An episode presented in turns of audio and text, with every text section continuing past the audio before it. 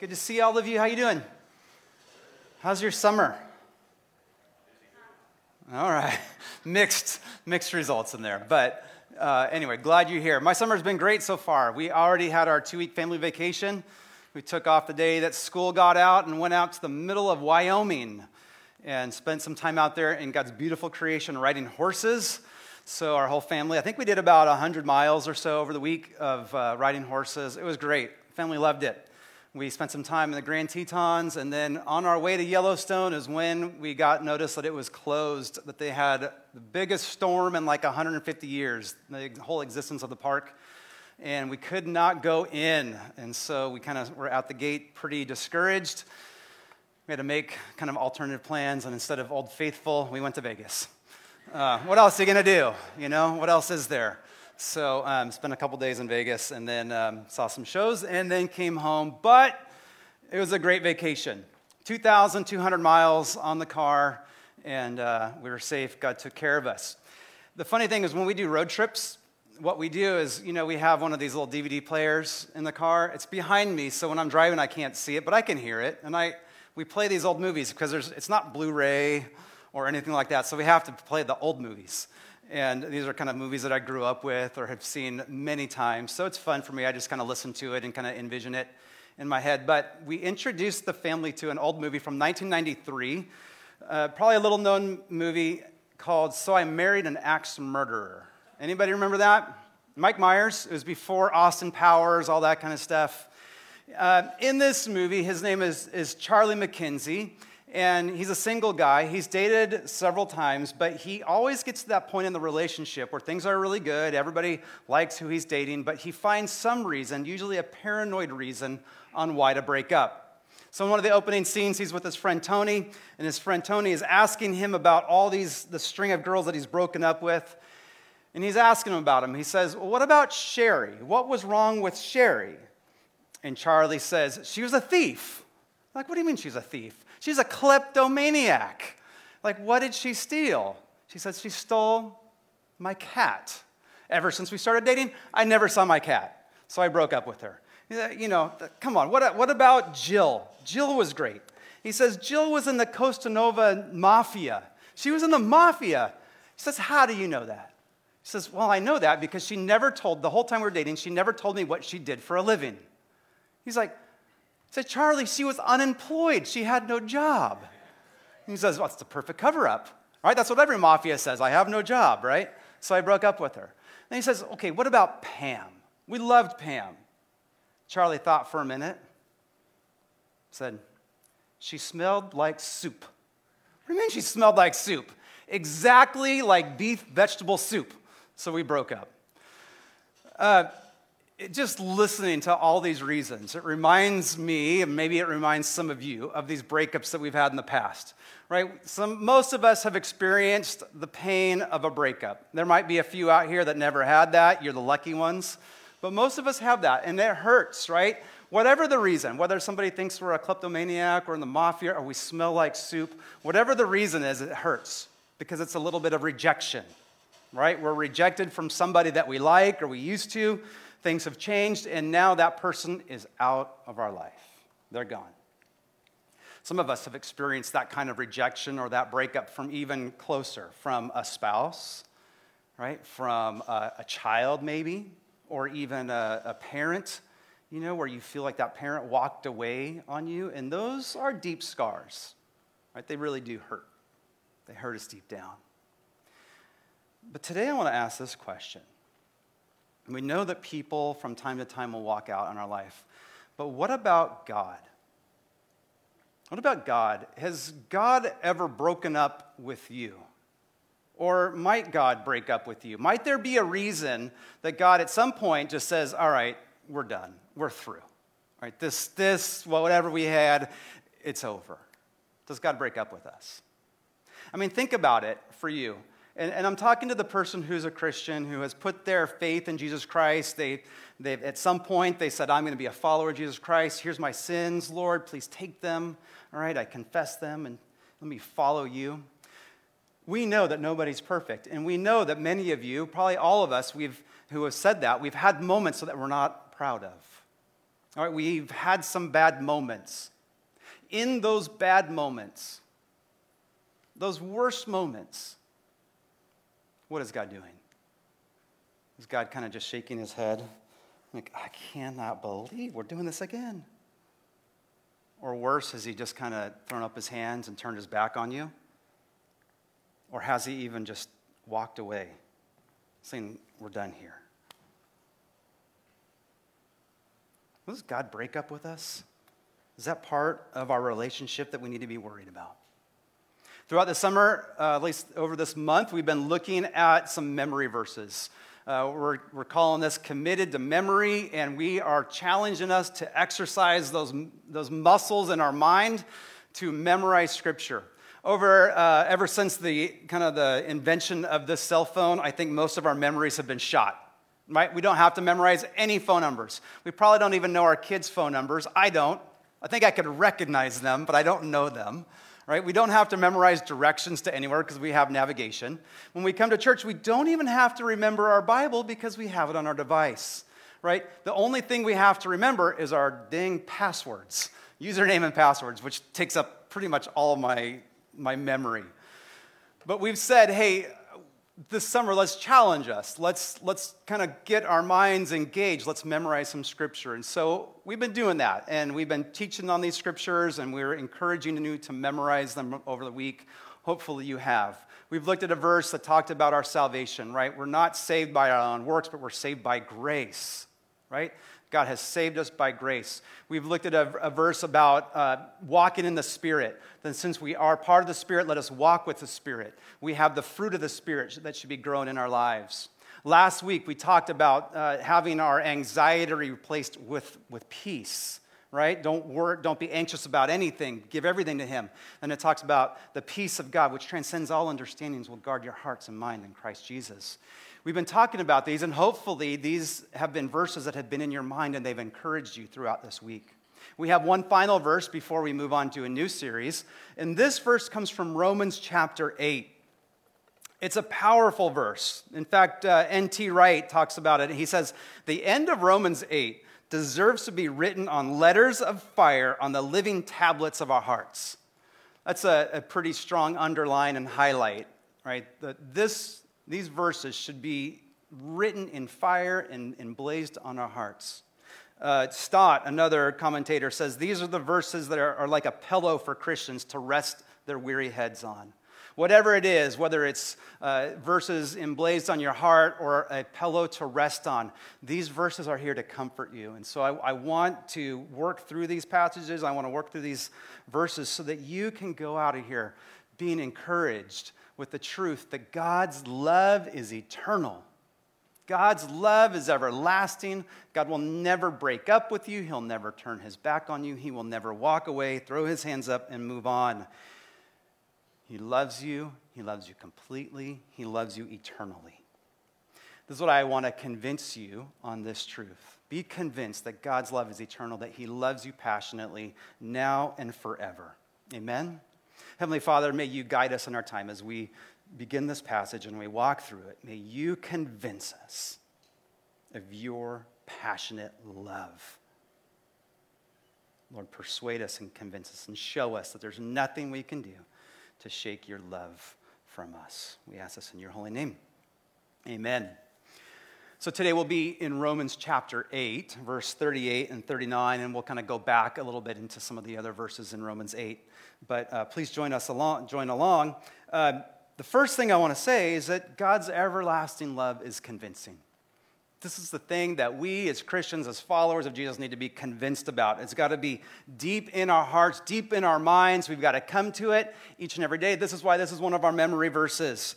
Paul was convinced by this. He, he was persuaded throughout his life. He took some time throughout his life as he's writing this letter to say, Not only have I thought through it, but it is true, and let me tell you what I believe. He says in verse 38 For I am convinced that neither death nor life, neither angels nor demons, nor the present nor the future, nor powers, right?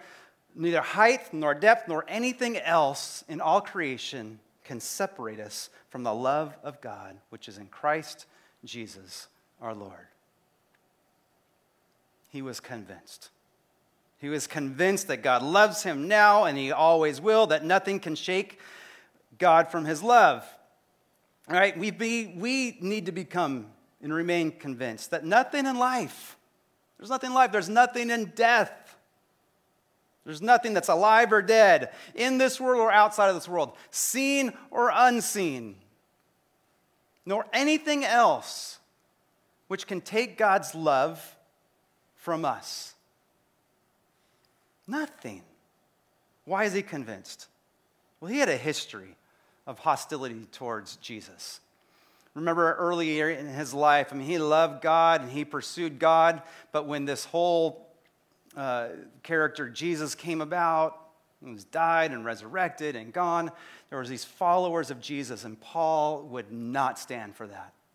He loved God so much that he went out and he found these Christians. He persecuted them.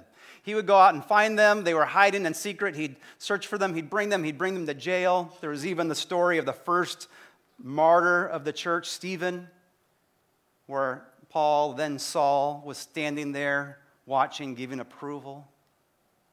This is the kind of guy he was. All right, totally persecuting and fighting against Jesus to the point where when Jesus did call him, on the Damascus Road when he just showed up and he says, Saul, Saul, why are you persecuting me? But instead of judging him or, or getting even, he called him into his own. He shed his love on him and brought him into his family. So Paul knows some of this. How can someone like that be forgiven? And then once they're forgiven, how can they stay in the love of God? He had spent his life thinking about this and pursuing this question. And here he is in jail near the end of his life, and he's writing and he's saying, This is what I believe, that I'm convinced of this. He gives in this verse 10 things, 10 things that, that some people might think could separate. That if these 10 things happen or they're in their lives, that it might be proof that God has stopped loving them. He says, Can death separate God's love? So, you know, we, we try so hard to be healthy, but we die, whether we get sick or an accident or just old age, whatever it is, we all, at some point, we die. And is that evidence that God has pulled his love from us? From when someone young dies or a tragedy or whatever, is that evidence that we're being punished? That God said, No, I don't love you, and therefore that's why it's happening? Can death, can life, any of these, uh, just the calamities in life that happen, that come our way, do those things show that God has is given up on us or is fighting against us? Right? The, the, just the events of your life, you know, whether they're silly or comical, but you just say, God, what is going on? Why do you hate me right now? I had a good friend who uh, throughout his life, he, he always was convinced that God hated him because whenever he moved, that's where Caltrans started building the, you know, redoing the roads, you know, and the freeways and all of that. And he was like, I'm living in Southern California, and everywhere I move, Caltrans moves right next to me. God must hate me. He had a pretty convincing argument, like it really was true. But we had to work with him and convince him that that does not mean that God does not love you. But that's the kind of thing, that calamities in life. Do those things mean that God hates us? He talks about the present or the future, anything that's happening right here, right now, maybe the things in the future. Would those things stop God's love from us? One thing we, we, we all know what we have right now, where we're living and what we're doing, but what we don't know is the mistakes and the, just the terrible things that we're going to do in the future, the things that we're going to say, the people we're going to offend, all that kind of stuff. We don't know what that is, but God knows. And He says, not even those things, not even these dumb things that you're going to do a month, two months, years from now are enough to take my love from you. Now, He talks about, you know, powers, right? Science, earth, ancestor, spirits, anything that we look at and we say these are different powers, those things can't shake God's love. The height or depth, right? There's a good thing that he's talking about here, like this the astrology. You know, back then there was a lot of people ascribed a lot of powers and a lot of fate to the stars. And he says those things aren't gonna, aren't gonna control God's love. He's not guided by that. There's nothing in the skies, there's nothing below the ground, there's nothing east or west. None of these things can take away God's love. And I look at that as I just think, like, what, what if? Right? This seems silly, but I know Congress spent some time looking at it. What if there are aliens What if there's people from another planet, another galaxy that come? Would that change God's love for us? What earthquakes? All right, floods. Does that mean that God is punishing us, that He's done with us? No, none of these things. So, Paul's, as he's looked at all areas of life, everything, past, forward, every direction, he said, none of these things can take away God's love. I'm convinced of it. So, he's convinced of it. He goes back throughout this chapter and he tells some reasons why. He asks some questions. And to each question, he's answering, he's giving evidence for why we cannot fall away from God's love. So we'll work quickly through these in our remainder of our time. Five things. He says, God will never leave you because you are not condemned. If we look at verse 1 and verse 34, this word condemn comes in here. It says in verse 1, chapter 1, one of my favorite verses, he says, Therefore, now there is no condemnation for those who are in Christ Jesus. All right, those who are following Jesus, who are found in Christ, there is no condemnation. You're not guilty. He says it again in verse 34. He says, Who then is the one who condemns? Who condemns? Is God condemning you? He says, No one. Christ Jesus, who died, more than that, who's been raised to life, is at the right hand of God and is also interceding for us. Right? No one who's in Christ is condemned. What would condemn someone? What would condemn someone before God would be their sins. All right, sins are things that can condemn. These are the things that we've rebelled against God.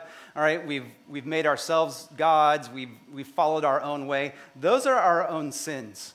But in Romans 8 3, it says, God condemned these sins. God condemned the sins. He put them on Jesus, and they've been dealt with. So when you are in Christ Jesus, when you've come to follow him, and when you've said, Lord Jesus, I just want to follow you, uh, please forgive me for my sins, all those sins are gone. They're condemned, they've been put on Christ. He was a sacrifice and he died. And then he says, more than that, in verse 34, now he's raised to life. God has seen the, the, sacrifice, and He says, I'm pleased with that sacrifice. I'm bringing that sacrifice back to life. God's been glorified. He says, Where is Jesus right now? He's sitting at God's right hand, the seat of honor, the seat of victory. And what is Jesus doing? He's interceding for you. What does that mean? It means he's praying for you. He's lifting you up to the Father. He's sitting there right now saying, See that guy, Jimmy? He's mine. I love him. I died for him. He's received my, my uh, justification. He's good. He's doing that for each one of us. So, who can condemn you? No one. God's not condemning. There's this great story in John 8. It's a story of this lady who was brought before Jesus she was caught in the midst of having an affair. Right? She was with someone who wasn't her husband, and they brought this lady. We don't know about what happened to the guy, but they brought this lady to Jesus. They're trying to trick him. They're saying, hey, the law says that she should die, right, for this affair. What do you say? If he said, yes, that she should die according to that, then he's going to lose favor, all right? Uh, his marketing and PR will take a hit with the people. If he says no, she shouldn't be condemned, then he's going against the law, and then he's going to take uh, an attack from others. But he says this he says, Yes, you're right. The law says that she deserves to die. So here's what we'll do the one who has never sinned, they can throw the first stone. All these men were ready to stone her. They had big rocks, not little pebbles, but rocks. And one by one, you hear the, drops, the rocks not being thrown, but being dropped and the men walk away. And this had to take some time. Probably felt like eternity for this lady who's expecting to get hit by rocks, but these rocks fall to the ground. And then Jesus says this He says, Who is left to condemn you? And she says, No one. They all left. The actual answer is you, Jesus. You could condemn me. But he says, Neither do I condemn you. But now go and sin no more. So, just a powerful story of what God has done. When you are in Christ Jesus, you you are free from condemnation. It's gone. There's no one to condemn you. So that's his first reason. That's the first thing he says when, when we look at the reasons why I'm convinced, is because that condemnation is gone, no longer here. He continues in verse 31. He says, God will never leave you because God is for you. He's not against you. God is for you. How many of us think at one point in our lives or at different times that God is against us? But Paul says he's for you. He says, What then shall we say in response to all these things? If God is for us, who can be against us? These didn't just ask the question simply like, who can be against us? Because that could be answered lots of ways. The world can be against us.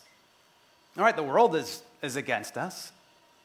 Right, the, nowhere in history have I seen the world say, hey, you know what we really need is we really need more Christians, you know, kind of telling us how to run our lives and how to be ethical and how to love each other. The world doesn't do that. The world is against us.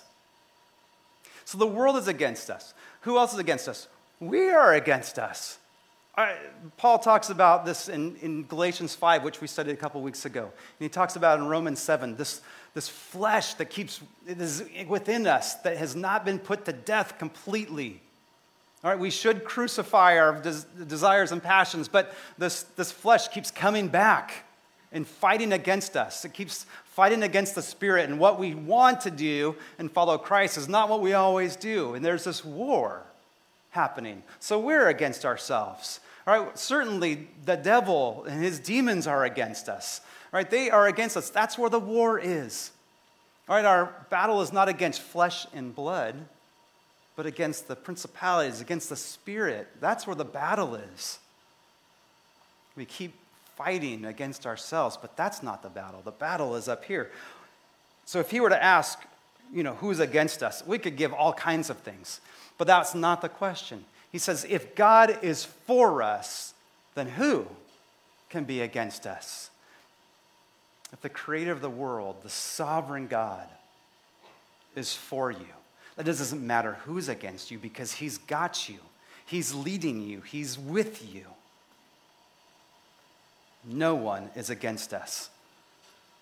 In, in the Old Testament, there's different places where it's these terrifying words you hear. It says, you know, I am against you, God says. And he says it to Assyria and Babylon and Egypt. He even says it to Israel. You know, when they had been following other gods and their shepherds were doing a bad job, he says, I'm against you. But in the New Testament, you never see those words for people who are identified with Christ. If you are identified with Christ, if you have put your faith in him, you will never see these words in the New Testament that say, I am against you. Because if God is against you and you are in Christ and Christ is in you, then God would be against his very own son. But he loves his son, and you are in his son, and his son is in you, so therefore he loves you. He is for you. Who can be against us? No one. He gives more evidence. He says, God will never leave you because God has given you his precious son. He's given you Jesus. Verse 32 says, He who did not spare his own son, but gave him up for us all, how will he not also, along with him, graciously give all things? He's, what he's arguing is from greater to lesser. He's saying, What's the most important thing to God? What, who's the most precious person? That would be his son, Jesus. He says he didn't even spare him, he didn't save him. Instead, he sent him to the cross, to earth, and then to the cross to condemn our sins, to, to take our sins upon us. And if he gave us Jesus, he's going to give us everything else, including his love. He'll never leave you because he's given Jesus, he's given everything. And if he's given the best, he's going to give everything else to us. The fourth thing is God will never leave you because God has justified you. In verse 33, it keeps going. Another one of these questions Who will bring any charge against those who God has chosen? Who will bring a charge against those who cho- God has chosen? It is God who justifies. Listen now, change kind of from the, what you were thinking to now go to a court of law. Imagine this as you're just thinking this through. See God as the judge. He's sitting there on the bench. And you see in the, on the one chair that you're sitting there, the other, other lawyer is Satan, and he's, he's out ready to get you, and he has thrown out some convincing arguments on what you have done against God, why God should not love you, why he should not give his love upon you. And he's telling some, some shameful things, secrets, things in the past, things that are happening now. He's given a very good argument. But then God turns to the witness stand, and there is Jesus Christ. In that witness stand, Jesus says, Here's the thing all that stuff that Satan just said is probably true, but it's irrelevant it doesn't matter because they're clothed in my robes. I wear the judge's robes. That person, you who are in Christ, are wearing my robes. The, the, the sins are gone, they're dealt with, they're not, they're not even in play here. All that matters is you received my love, you received my justification. And that's why Jesus, God says at the bench, You're right. You are justified. You are innocent. And when God justifies you, it doesn't matter what anybody else says. Doesn't matter what Satan is throwing out there. Doesn't mean what your friends say, like, oh, you're not that good. I remember you in high school. I remember what you used to do, right? Or, or even yourself. You remember your own sins. You, you didn't just say, like, I am so ashamed of my lack of desire. I'm ashamed of my, my response in worship. I'm so just, I'm given nothing. But even that is not enough to override what the judge has declared, that he has declared you justified. Last one he gives here is God will never leave you because God has just decided to love you. And he's decided to love you and he's given you the victory. As he brings us all together, this is the kind of the climax of these verses. He says, Who shall separate us from the love of Christ? That's the question. Who shall separate us? What? And he gives out these I don't know, five or six things shall trouble or hardship, persecution, famine, nakedness, danger, or sword. All of these very hard things, all of these tough things that if we were to experience, we would say, oh, God is, is mad at me. He says, As it's written, for your sake, we face death all day long. We're considered like sheep to be slaughtered. No, in all these things, we are more than conquerors through him who loved us. In all these things, we are more than conquerors. You're mega con- uh, conquerors, all right? Extreme conquerors. That we do have these things. We have trouble, we have hardship, but that does not mean that God has turned his back on us. If anybody could believe that, it would be Paul. Paul wrote kind of some like memoirs in Second Corinthians chapter 11 as he's kind of recounting his life. And here's what he says. He's like, I've been in prison. I've been flogged. I've been exposed to death again and again. Five times I received from the Jews 40 lashes minus one.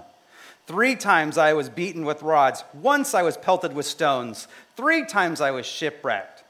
I spent a night and a day in the open sea. I've been constantly on the move. I've been in dangers from rivers, in dangers from bandits, in danger from my fellow Jews, in danger from Gentiles, in danger in the city, in danger in the country, in danger at sea, in danger from false believers. I've labored and toiled, and I've often gone without sleep.